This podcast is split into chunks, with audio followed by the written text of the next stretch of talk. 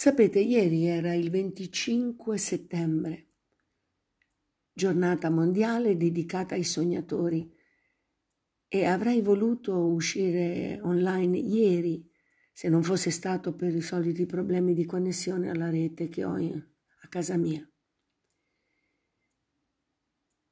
Ora, i guerrieri, quelli veri, quelli che poi diventeranno leggenda, sono sempre anche dei sognatori.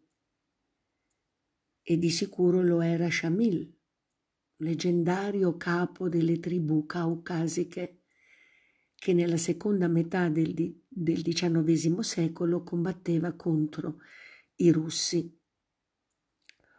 Perché Shamil nomino?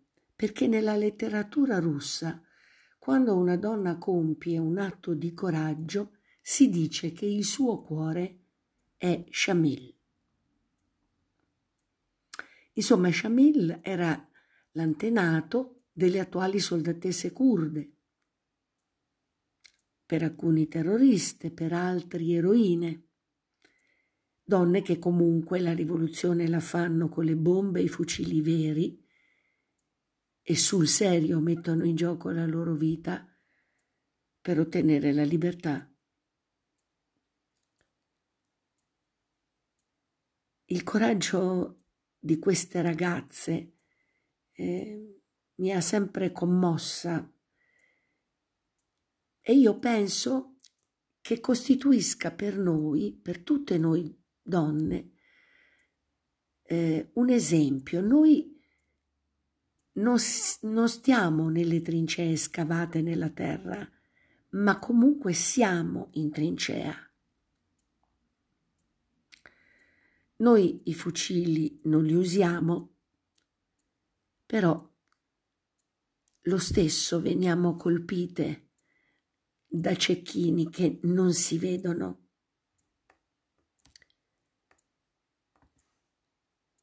E comunque bisogna avere un po' di cuore sciamil per avventurarsi, come ho fatto io, a definire la madre irreversibile. In italiano questo titolo provoca un fastidio, uno stridore, un disagio, perché disattende il sistema di attese linguistiche normali e scontate.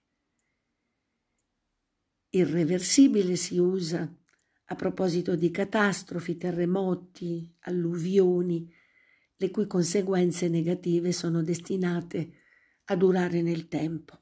Mettere questo aggettivo vicino a madre, che è un sostantivo con un'area semantica assolutamente positiva, è, è già una stonatura ma eh, voglio dire, io l'ho fatto apposta per dimostrare, adesso con, un, con questo piccolo eh, episodio, questo piccolo fatto di lesa maestà, diciamo così, quanto eh, le abitudini linguistiche eh, siano rigide e che si rischia di essere considerate sovversive eh, rispetto all'ordine costituito dal sistema, ripeto, delle abitudini linguistiche, quando si fanno delle incursioni, nel, nostro, nel mio caso, nella normale narrazione del rapporto madre-figlia,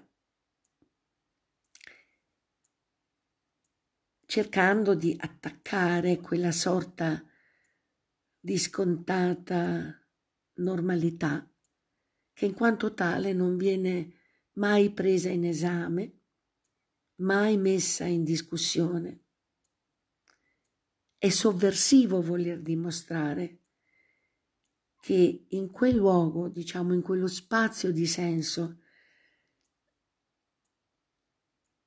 le cose non sono come la cultura universale condivisa ci ha sempre indotto a credere.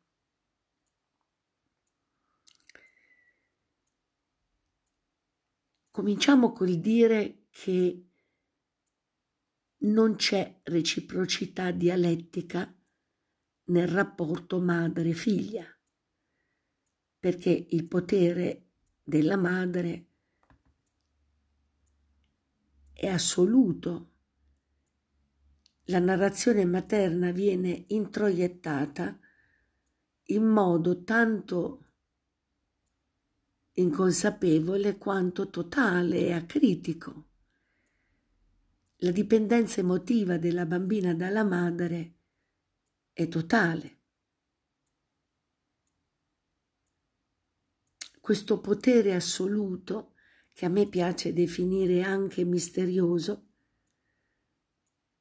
si nasconde dove appunto è molto difficile percepirlo nella assoluta normalità dei gesti e soprattutto delle parole.